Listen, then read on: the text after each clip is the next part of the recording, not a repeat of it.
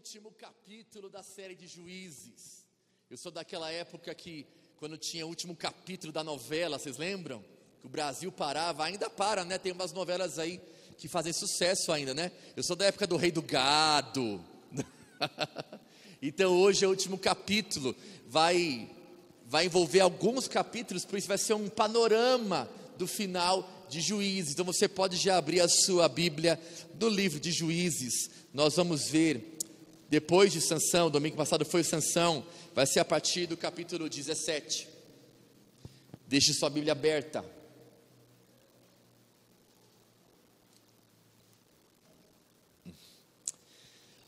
Vou dar um panorama do que aprendemos, qual foi a principal lição do livro de Juízes. Eu espero que você tenha captado qual foi a mensagem central de Juízes. Você se lembra que Deus libertou o povo de Israel lá no Egito, libertou os israelitas através de Moisés. Moisés traz o povo até a terra prometida. E quem conquista a terra é quem, gente? Josué. Josué conquista a terra, mas na época de juízes, ainda tem algumas terras a serem conquistadas. Então Deus orienta o povo: conquistem essas terras, para vocês não viverem entre o povo idólatra. Mas o povo não faz o que Deus manda. O povo faz justamente ao contrário, eles fazem alianças idólatras, se afastam de Deus. E esse é o grande problema do livro de Juízes. Os inimigos vão entrando, vão entrando, e quando a gente vê o final do livro, o povo de Deus parece um povo pagão, parece um povo que não conhece Deus. Então, Deus, mesmo diante de todo esse cenário, Deus não desiste do seu povo.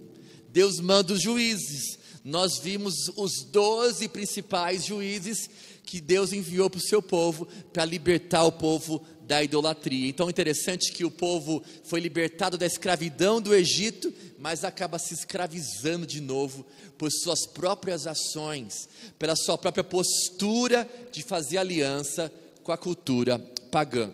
Quero deixar um recado importante no livro de Juízes. O livro de Juízes tem muita guerra, tem muito sangue, tem muita batalha. E pode parecer que Deus é a favor de uma guerra sangrenta. Pode ficar parecendo que Deus dá liberdade para a gente guerrear em nome dele. Será que isso é verdade? Será que a Bíblia ensina que podemos eliminar os infiéis? Trazendo para os dias de hoje, será que a Bíblia ensina que juízes é uma justificativa para travar uma batalha entre o bem e o mal? Uma batalha sangrenta? Não. A resposta é um sonoro não. Olha só, o propósito da missão de Deus em juízes era derrubar os ídolos. Deus queria li, libertar o povo de Israel dos ídolos, da, da idolatria. A guerra não é uma expansão imperialista, importante isso.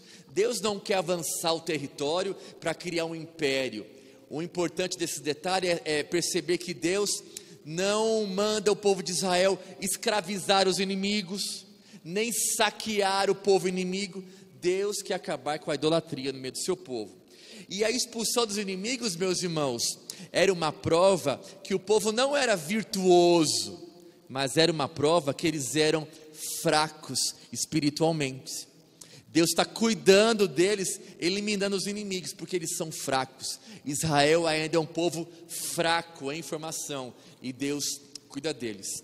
Tem uma, uma autora que ela, ela colabora com a gente nessa nessa reflexão, e ela cita algo muito interessante que ela cita algo que ela descreve como intrusão ética. Deus age em juízes com uma intrusão ética. O que isso quer dizer?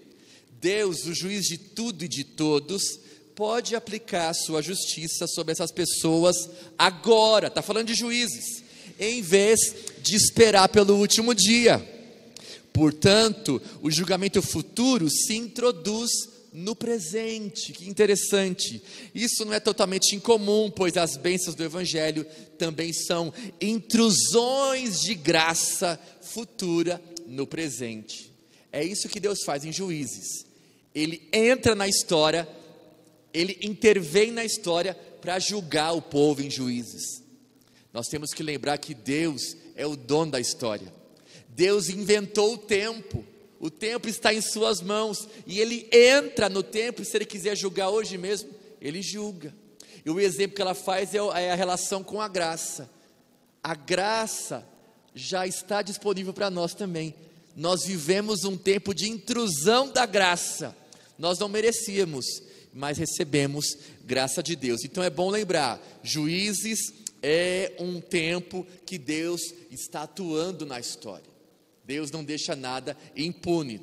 Então, final de Juízes, nos últimos capítulos, a partir do 17, 18, 19, 20 e 21, nós vamos ver o final dos 12 juízes. E o autor vai enfatizar como o povo de Deus mais se assemelha como um povo pagão, como eu já disse.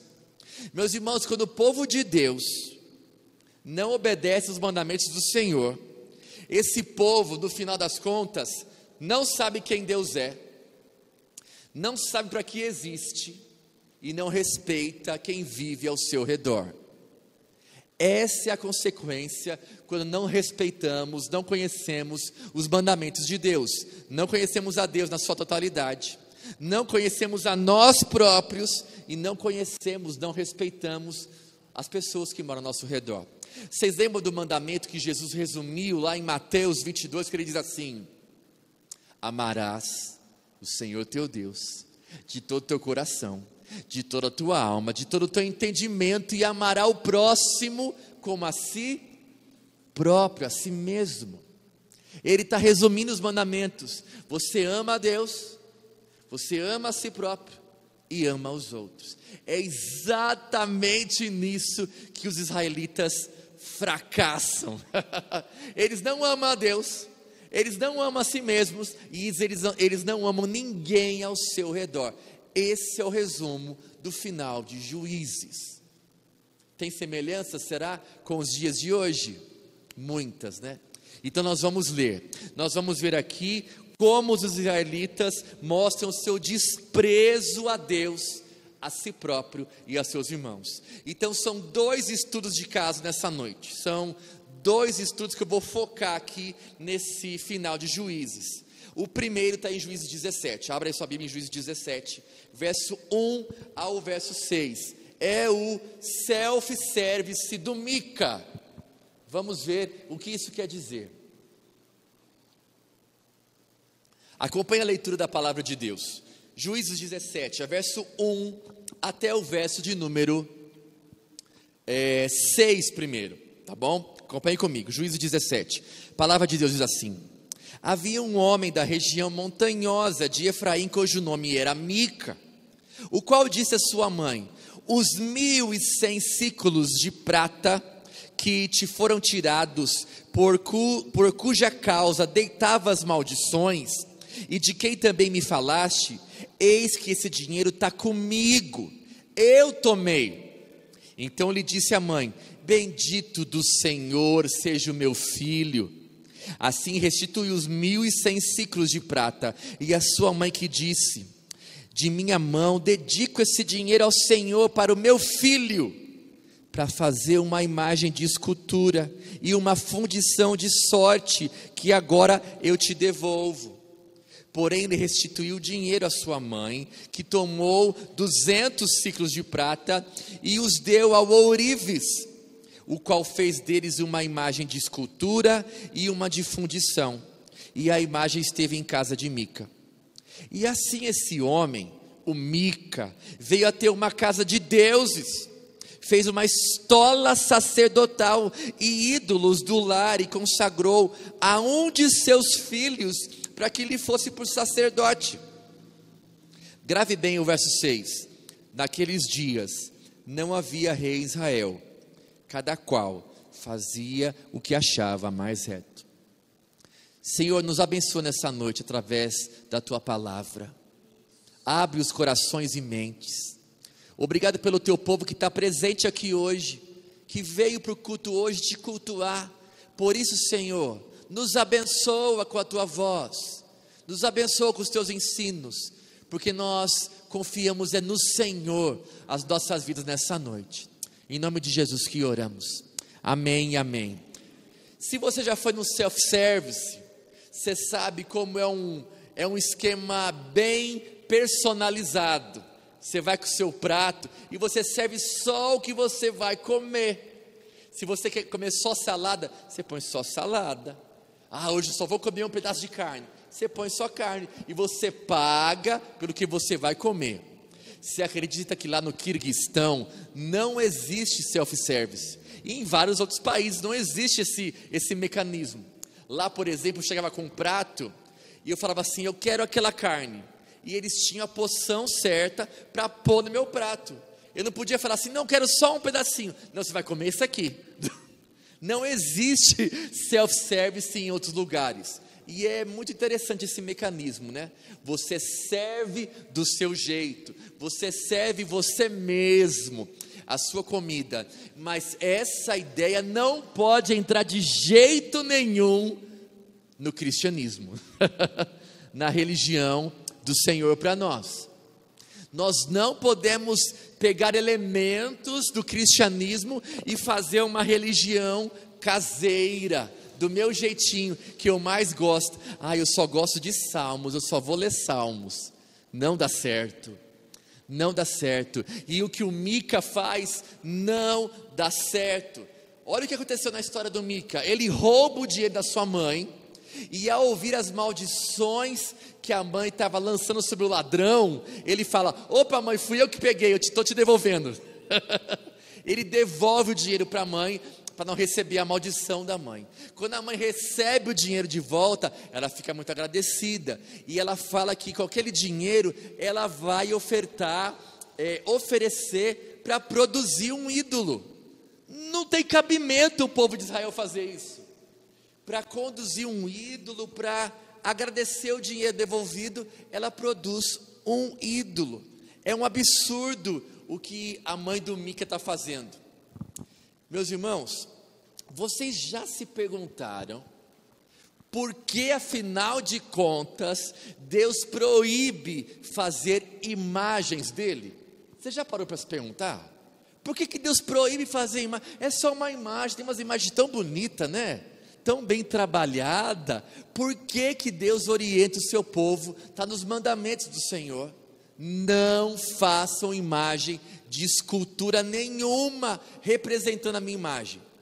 O Timotiqueira nos ajuda a responder essa pergunta. Ele diz: o motivo é que o retrato geralmente sequestra as emoções e leva-as em uma única direção, mostrando Deus em um único aspecto do seu ser. Está aí o problema da imagem. A imagem fica só em um aspecto do Senhor. Se você já foi na igreja católica, eu já vi uma cena muito interessante. Tinha uma imagem lá, eu fui na missa com meu avô, eu fiquei observando, achei tão interessante. Estava lá o Jesus crucificado. Que imagem que traz o Jesus crucificado, gente? Dor, sofrimento, derrota. E eu vi lá a senhorinha indo na, na imagem, ela tocou nos pés assim naquela escultura e ela chorava nos pés assim da escultura. E eu vi o sofrimento dela, falava assim, ó, coitadinho. Porque a imagem direciona o fiel a, uma, a um único aspecto. Ele sofreu, mas a cruz é a sua vitória. a cruz de Cristo é vitória a morte dele tem cheiro de vida. E a escultura rouba o significado das escrituras. É muito mais que uma morte, é muito mais. Então por isso Deus fala: não faça imagens. E aqui o povo de juízes está totalmente imerso no paganismo pegaram o dinheiro, o Mica pegou o dinheiro e fez as suas imagens. O, Mica cria uma religião caseira. Ele ergueu o seu próprio santuário para adorar de acordo com a sua conveniência e ainda consagrou seu filho como sacerdote. Ele é da tribo de Efraim. Ele faz tudo errado. Ele não consulta ninguém. Ele cria uma casa de deuses. É isso que o Mica faz. É isso que ele faz. O ele vai contribuir mais com a gente hoje. Olha só o que ele fala. A fé do povo de Deus é uma fé revelada. Guarde esse esse atributo, essa definição.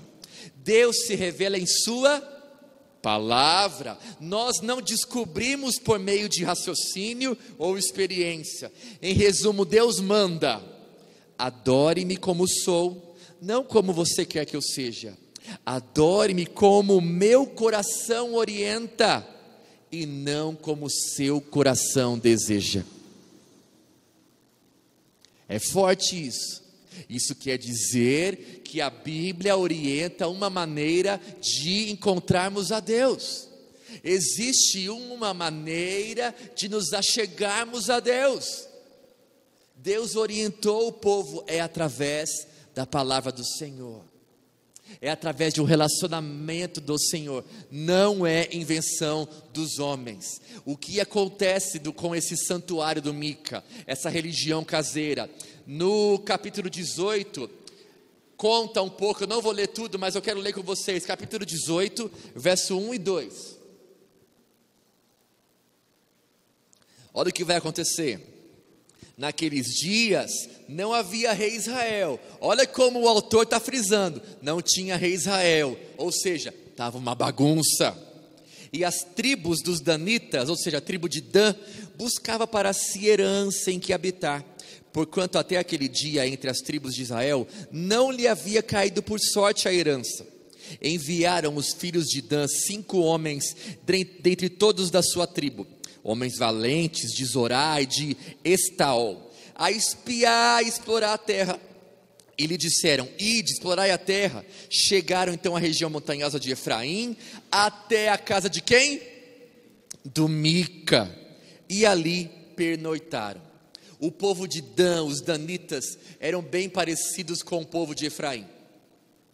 Idólatras, um povo pagão, eles desobedeceram a Deus e agora eles estão aí vagando, procurando herança para eles. Já era para eles terem derrotado os inimigos. Estamos no final do livro de Juízes e eles não têm herança ainda. E eles estão vagando. Onde será que eu posso ficar? E eles acham o Mica. A história vai contar que quando eles vê, quando eles veem o templo do Mica, tudo lá prontinho, bonitinho, o que, que eles fazem? Eles roubam tudo. Eles roubam todos os deuses fabricados do, do Mica e levam para uma cidade chamada Laís. Lá em Laís, eles matam todos os moradores, queimam toda a cidade e se instalam lá em Laís. Esse é o retrato do final de Juízes, meus irmãos. O Mica rouba sua mãe, vem outra tribo e rouba o Mica. Um comércio de paganismo, esse é o retrato final, e é isso que o pecado faz entre nós. O pecado geralmente, meus irmãos, nos torna o quê? Vazios. Nós vivemos pisando uns nos outros, como Mica foi pisado pela tribo de Dan, aqui no capítulo 18 mas afinal ele roubou sua própria mãe antes que os danitas aparecessem e roubassem o que era seu. Essas pessoas, elas não fazem escolhas, elas são apenas levadas pelo seu desejo de poder e de lucro, por seus medos, pela sua raiva. Cada um de nós corre o risco de ser igualmente banal, vazio e desinteressante se insistimos em domesticar Deus e torná-lo banal. É isso que acontece quando eu sirvo a Deus só do meu jeito. É um assalto à vida em comunidade, à vida que Deus quer que a gente viva. É uma vida vazia, é uma vida de pecado. Então, esse caso número um mostra para nós a maneira desonrosa que Israel trata o seu Deus. É isso que fala nesse primeiro caso aqui, capítulo 17 e 18. Mas vamos para o segundo caso. O segundo caso é bem parecido com um filme de terror. Se está na Escritura, meus irmãos, é porque é palavra de Deus. É palavra de Deus. É para a gente ler isso aqui e para a gente ter uma angústia mesmo de ver como o pecado nos destrói. Então convido você a ler esse trecho comigo e aí meditando, tá bom? Agora então vamos ao capítulo 19. Juízes 19. A partir do verso 1, acompanhe a leitura da palavra.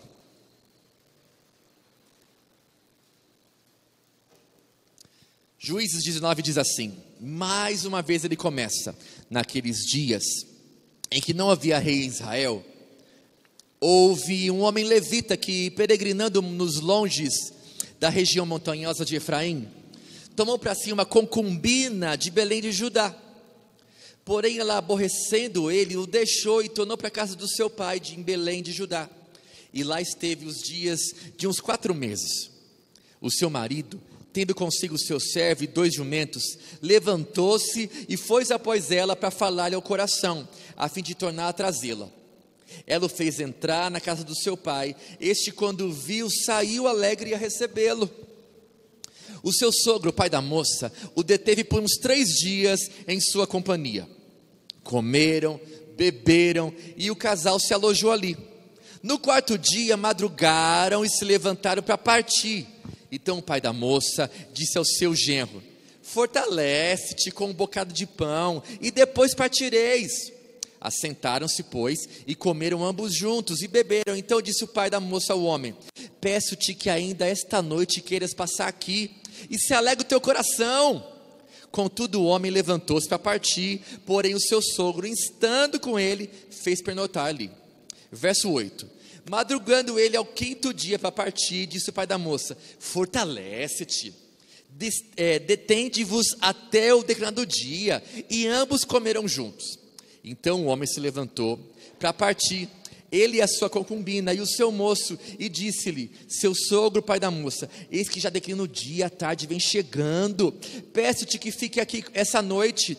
Vai-se o dia acabando, passa aqui a noite e que o teu coração se alegre. Amanhã de madrugada, levanta-vos a caminhar e ide para a vossa casa. Porém, o homem não quis passar ali a noite, mas levantou-se e partiu e veio até a altura de Jebus, que é Jerusalém. E comeu ele, e com ele os dois jumentos é, albardados, como também a sua concubina. Estando, pois, já perto de Jebus e tendo se adiantado ao declarado-se dia, disse o moço ao seu senhor: Caminhai agora e retiremos-nos a esta cidade dos Jebuseus, e passamos ali a noite Porém, o seu senhor disse: Não nos retiraremos a nenhuma cidade estranha, que não seja dos filhos de Israel, mas passamos até Gibeá. Disse mais seu moço: Caminha e cheguemos a um daqueles lugares e pernoitemos em Gibeá ou em Ramá. Passaram, pois, adiante caminharam, e o sol se lhe pôs junto a Gibeá, que pertence a Benjamim. Retiraram-se para Gibeá a fim, a fim de nela passarem a noite. Entrando ele, assentou-se na praça da cidade, porque não houve quem os acolhesse em casa para ali pernoitarem. Eis que ao anoitecer, vinha do seu trabalho no campo um homem velho. Era este da região montanhosa de Efraim, mas morava em Gibeá. Porém, os habitantes do lugar eram benjamitas. Enquanto erguei dos olhos, o velho os olhos viu na praça da cidade estes viajantes e lhe perguntou: Para onde vais e da onde vens? Ele lhe respondeu: Estamos viajando de Belém de Judá para longe da região montanhosa de Efraim, de onde sou. Fui a Belém de Judá e agora estou de viagem para a casa do Senhor, e ninguém há que me recolha em casa ainda que a palha e passe para os nossos jumentos, e também pão e vinho para mim. E para a tua serva e para o moço que vem comigo, os teus servos, de coisa nenhuma falta. Então disse o velho: atenção pessoal, Pai seja contigo, tudo quanto te vier a faltar, fica a meu cargo, tão somente não passes a noite na praça. Verso 21: Levou para casa do teu pasto os jumentos, e tendo eles levado, lavado os pés, comeram e beberam. Até aqui. Meus irmãos, o que está acontecendo aqui nessa história? Muita coisa. Primeiro, é um levita, a história de um levita. Um levita supostamente é alguém que foi separado para o trabalho de Deus, para o trabalho santo. E esse levita, o texto não fala, ele arranja uma concubina. O que, é uma concubina? É uma mulher que é posse desse levita. ele a possui, não é a mulher dele. Essa mulher é tratada como uma propriedade para o levita. E o texto fala que essa mulher aborreceu ele, deu algum tipo de prejuízo para ele, e ela vai embora de casa, volta para casa de seu pai, em Belém de Judá. Esse homem, então, esse levita, vai atrás da mulher. Naquela época, uma mulher que fugia de casa merecia a morte. e é por isso que quando ele chega em casa, o pai dela trata ele super bem. Fica aqui, isso. Dorme mais uma noite aqui, não vai embora não. Dura cinco noites lá. O pai dela fica aqui, o pai dela quer agradar o levita, para que o levita não faça mal nenhum para sua filha. O pai quer, quer se livrar de qualquer tipo de problema, né? Mas então, na quinta noite, o levita finalmente consegue ir embora. Vocês viram que o texto fala aqui de Jerusalém?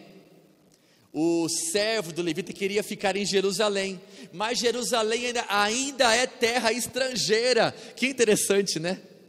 Jerusalém não foi conquistada ainda, é gente idólatra lá ainda. Por isso, o levita não quis ficar em Jerusalém, ele parte para Gibeá. Vamos ficar entre os nossos irmãos. Vamos ficar com nossos irmãos lá em Gibeá. Lá nós vamos ser bem recebidos. Não é o que acontece. Começa a ficar estranha a história.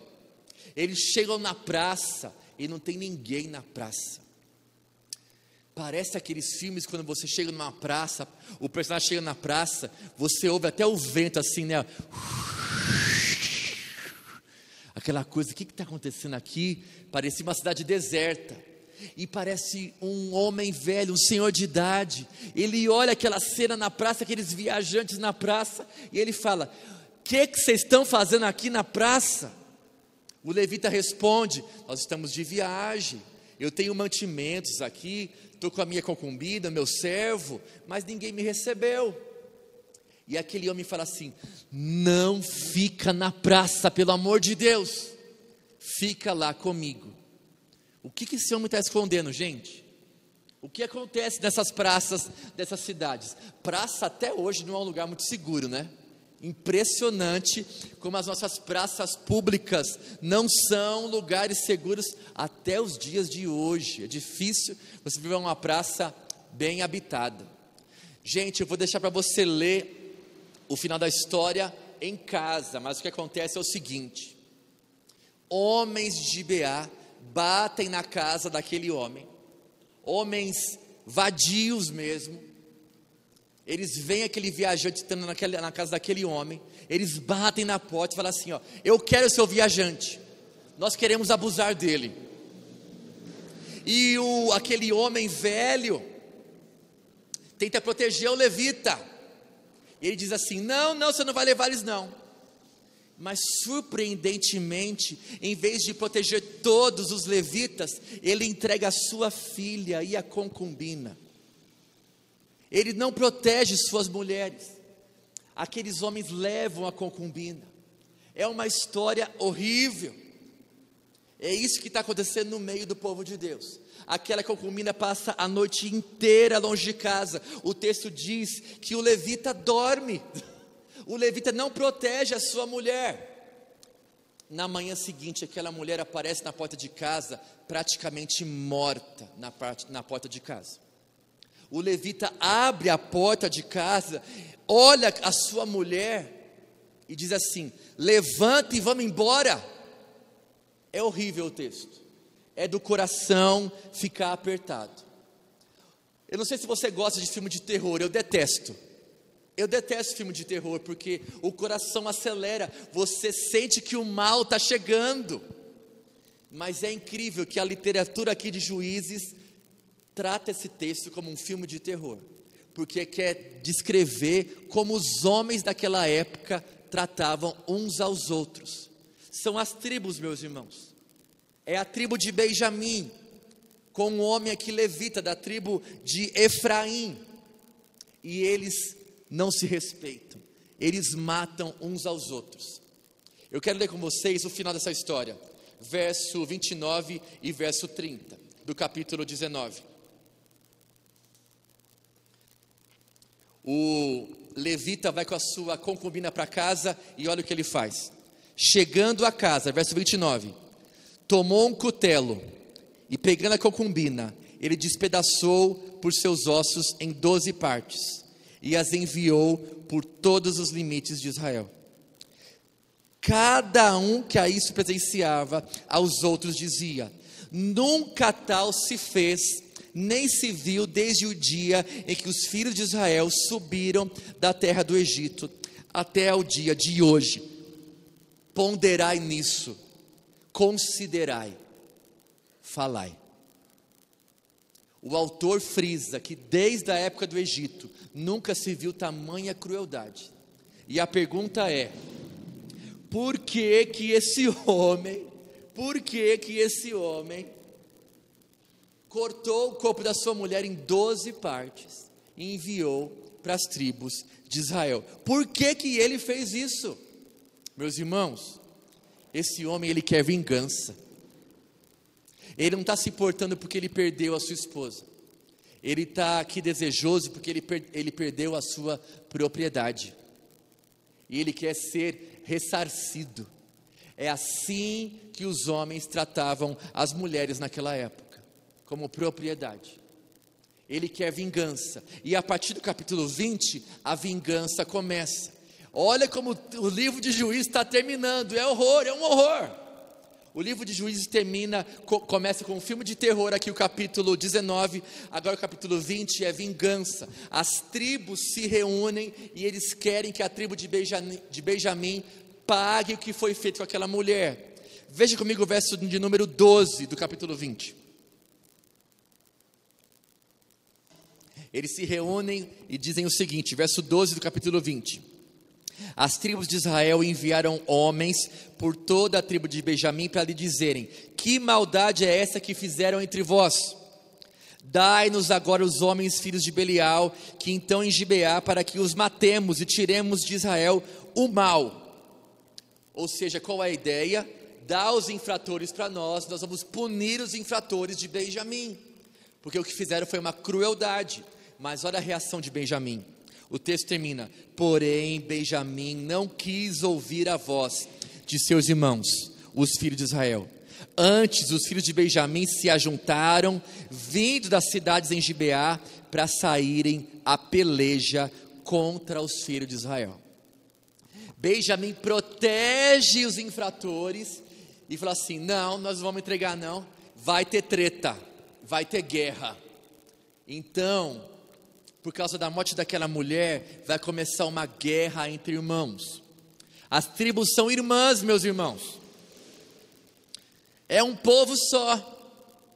Então, meus irmãos, não é uma guerra que vai acontecer aqui, é um massacre, na verdade.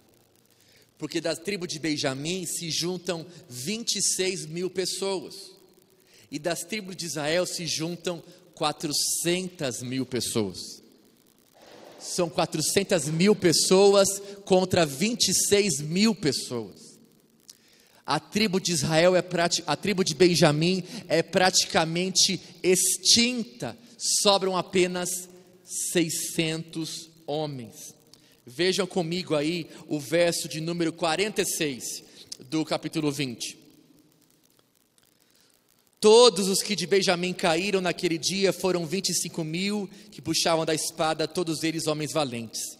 Porém, 600 homens viraram e fugiram para o deserto, a penha Rimon, que, fica, que ficaram, e ficaram lá quatro meses. Os homens de Israel voltaram para os filhos de Benjamim, passaram o fio da espada e tudo que restou da cidade, tanto homens como animais, em suma, tudo que encontraram e também todas as cidades que acharam, puseram fogo. A vingança é tão extrema, tão sangrenta, que a tribo de Benjamim quase desapareceu. 600 homens sobraram. Começa com terror, vai para a vingança. Curiosamente, surge um problema. um problema. Parece que surge um remorso. Porque os, o povo das tribos de Israel, eles começam a falar assim: ah, mas a gente não pode perder um irmão a tribo de Benjamim não pode ser extinta.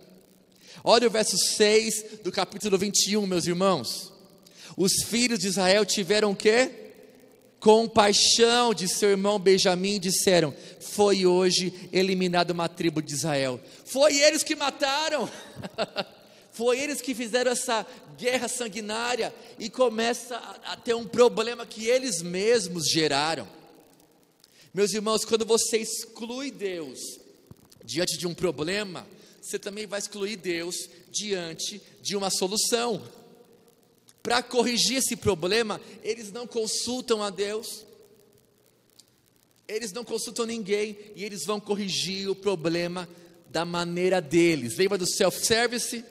vai acontecer aqui de novo. Acompanhe comigo como eles vão resolver os problemas, esse problema da tribo de Benjamim quase extinta. A partir do verso de número 12, do capítulo 21. Acompanhe a leitura, diz assim: o, o, povo da tribo de Israel, então eles acharam entre os moradores de Jabes e Gileade 400 moças virgens que não se deitaram com o homem e as trouxeram ao acampamento de Siló que está na terra de Canaã. Vocês entenderam aqui? Eles vão raptar 400 mulheres para os 600 homens de Benjamim. Toda a congregação, pois, enviou mensageiros aos filhos de Benjamim, que estavam na penha Rimon, e lhe proclamaram a paz. Nesse mesmo tempo, voltaram os benjamitas e lhe deram por mulheres as que foram conservadas com vida, das de Jabes Gileade porém essas ainda não lhes bastaram. Se você é bom de matemática, você vai, vai fazer a conta. Eram quantos homens? 600. Quantas mulheres apareceram? 400. Falta 200. Como que a gente vai resolver isso, né? Eles estavam lá pensando. Falta 200 ainda. Então eles têm a ideia. A ideia vem de quem? Dos anciãos, dos presbíteros da época.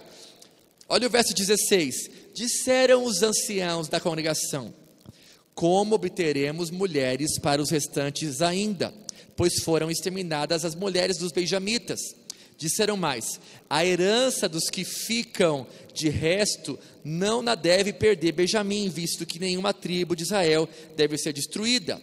Porém, nós não lhe poderemos dar mulheres a nossas filhas porque os filhos de Israel juntaram dizendo: malditos que deram o que der mulher aos benjamitas. Ou seja, eles estão no problema. Como é que vai resolver isso? Quem resolve? Deus não entra na história hora nenhuma. Deus está aqui longe e eles estão resolvendo do jeito deles. Olha o verso 19. Então disseram: Eis que de ano em ano há uma solenidade do Senhor em Siló, que se celebra para o norte de Betel, do lado do nascente do sol, pelo caminho alto que sobe de Betel a Siquém, e para o sul de Lebona. Ordenaram aos filhos de Benjamim, dizendo: Ide, emboscai-vos nas vinhas, e olhai, e eis aí saindo as filhas de Siló a dançar em rodas. Saí vós das vinhas e arrebatai dentre elas cada um sua mulher, e ide-vos à terra de Benjamim. Quando seus pais e os seus irmãos vierem queixar a nós, nós lhe diremos por amor de nós, tende compaixão deles, pois na guerra contra Joabe e Gileade não obtivemos mulheres para cada um deles, e também não lhe destes, pois neste caso ficareis culpados. Assim fizeram os filhos de Benjamim, e levaram mulheres conforme o número deles, das que arrebataram das rodas que dançavam e foram se voltaram à sua herança reedificaram as cidades e habitaram nelas. Então os filhos de Israel também partiram dali, cada um para sua tribo, para sua família e para sua herança. Naqueles dias não havia rei Israel, cada um fazia o que achava mais reto. Para resumir, entendeu, Gustavo? para resumir, para resolver o assassinato de uma mulher, eles mataram uma tribo quase inteira. Para resolver o problema de 600 homens, eles raptaram mais 400 moças. Faltava 200. Eles foram numa festa onde moças dançavam e raptaram mais 200. Problema resolvido. Meus irmãos, naquele tempo Israel é o seu pior inimigo. O pior inimigo do povo de Deus é o próprio povo de Deus. Não tem mais inimigo aqui. Não tem mais os caldeus, os cananeus, não tem mais ninguém aqui. É o próprio povo de Deus se matando, se excluindo, se devorando. Eles são os seus piores inimigos. E a última frase do Kelly para nós essa noite é muito importante. Eu gostaria que você lesse essa frase junto comigo. Esse é o erro de aplicarmos soluções humanas ao que essencialmente é um problema espiritual. O problema de Israel é espiritual, mas eles fazem soluções humanas. O problema intratável do mal é o problema do mal que nos assola, gente, é o pecado entre nós. E o Keller continua, ele diz assim: nenhuma campanha militar ou política governamental resolve um problema que habita no coração humano e brota do coração humano. Eu vou repetir para nós. Nenhuma campanha militar ou política governamental, nenhuma coisa desse tipo resolve um problema que habita e brota do coração humano. O problema do ser humano é o seu coração. O que nós precisamos é um de avivamento de fé, é um despertamento de fé em Deus. É só Deus que resolve a questão humana, porque a raiz de todos os males é o nosso pecado. A conclusão de Juízes, meus irmãos, é perceber que se Israel precisa de um rei, nós também precisamos de um rei. O livro de Juízes mostra que temos que encontrar um rei, exatamente como Israel. Não podemos ser a nossa própria salvação. Não podemos. Deus nos mostrou em Juízes que precisamos de um libertador, porém, no fim do livro aqui, naqueles dias não havia rei Israel, não é apenas um rei humano que Deus está falando aqui. Não é um rei humano. Meus irmãos, a diferença de um povo pagão para o povo de Deus, não é que um povo pagão peca e o povo de Deus não peca. A diferença é que o povo de Deus tem a graça de Deus. e mesmo nesse final trágico de juiz, eu quero fazer um último exercício de você perceber a graça de Deus no meio do caos. Amém, amém. Deus está aqui agindo no meio do caos. E para terminar, eu quero pegar umas palavras emprestadas do pastor Emílio Garofalo Neto, um pastor presbiteriano lá de Brasília. E ele comentando Juízes, ele diz assim: Se Juízes foi escrito na mesma época do rei Davi, tem essa grande chances, esse livro serve para alertar o povo de Israel sobre o que? Vejam bem o rei que vocês vão escolher. Juiz é um grande alerta para Israel. Vejam bem o rei que vocês vão escolher. Então, vocês se lembram do primeiro rei de Israel? Vocês lembram? Qual era o nome dele? Saul. O Saul era impressionante, né, gente? O Saul tinha uma aparência impressionante. Qual que era a tribo do Saul? Benjamim. Quem conhecia o passado de Benjamim sabia como poderia ser o reinado de Saul. E a gente sabe que Saul fez cada bobagem, ou não é? Depois de Saul vem outro rei, de uma outra tribo. Quem é o próximo rei? Davi. Qual é a tribo de Davi? Judá, é outra tribo. Ai, agora é Davi. Davi é um homem segundo o coração de Deus. Davi vai reinar. Davi é o homem que traz paz para Israel, conquista tudo. Mas Davi faz cada bobagem. cada bobagem. O que, que você acha então do filho de Davi? Salomão o rei mais sábio que já passou entre nós. É Salomão, então, Salomão que vai reinar entre nós. Salomão não foi exemplo para nós em muitas coisas. Pois é, nós precisamos de um rei, mas não é um rei humano, simplesmente humano. É um rei muito mais que humano. Então nós precisamos ver a ação de Deus agindo biblicamente. Quando a gente vê Deus agindo, a gente começa a ver que o que precisamos é somente de Deus mesmo entre nós. Mais um exercício com vocês. Eu estou vendo que vocês estão animados. Vocês se lembram de um povo chamado de Moabitas? Vocês se lembram dos Moabitas?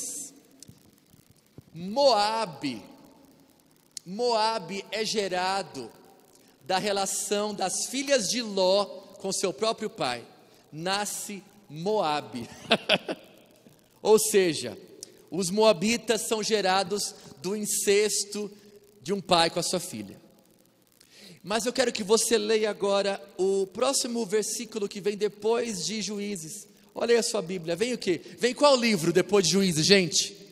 Ruth. Lê, eu quero que vocês leiam, eu não vou ler não, vocês leiam em voz alta. Primeiro verso de Ruth. Lê para mim, por favor.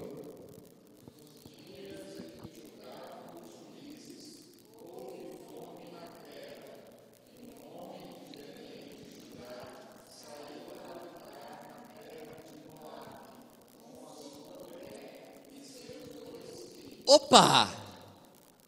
Vocês viram? Foi no tempo de juízes, a história não acabou, não. o caos que termina juízes, assassinato, uma tribo quase extinta, não tinha rei Israel, aí entra Ruth. Tem alguém lá de Judá que vai morar na terra de Moabe. Uma terra que foi gerada, que começou tudo errado, a história é toda errada. Mas se a gente conhece o livro de Ruth, a gente vai ver que o livro de Ruth é esperança para nós. Lá no meio dos Moabitas, tem uma mulher chamada Ruth. uma mulher que não faz parte lá da tribo de Judá, uma mulher gentia, mas ela é uma escolhida, ela é uma eleita de Deus. E no meio dessa bagunça aqui de juízes, a Ruth vai surgir e ela vai ser antepassada de quem? De Davi e, consequentemente, do nosso rei Jesus. Você percebe a ação graciosa de Deus no meio do caos? Gente, nós precisamos perceber que as histórias ruins acontecem, mas Deus não perdeu o controle de nada e Ele continua atuando na história. Ele mostra no livro de Juízes que Ele é o rei que governa se prepare.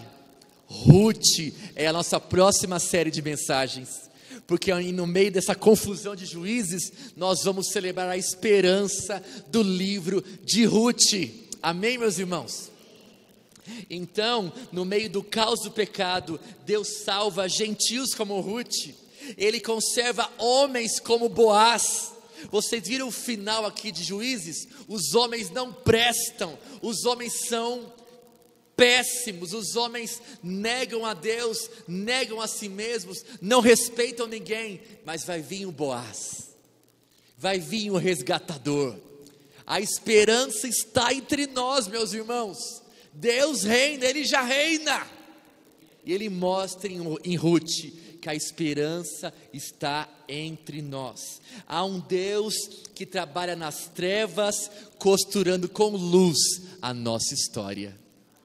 Há um Deus que trabalha nas trevas, porque para Ele luz e trevas é a mesma coisa, e Ele costura com luz a nossa história. Para você ir para casa hoje cheio de esperança, o nosso Rei é o melhor Rei de todos. O nosso Cristo não usou de engano como Eude. Lembra do Eude com a sua espadinha? Cristo não precisou de ajuda como Débora e Baraque.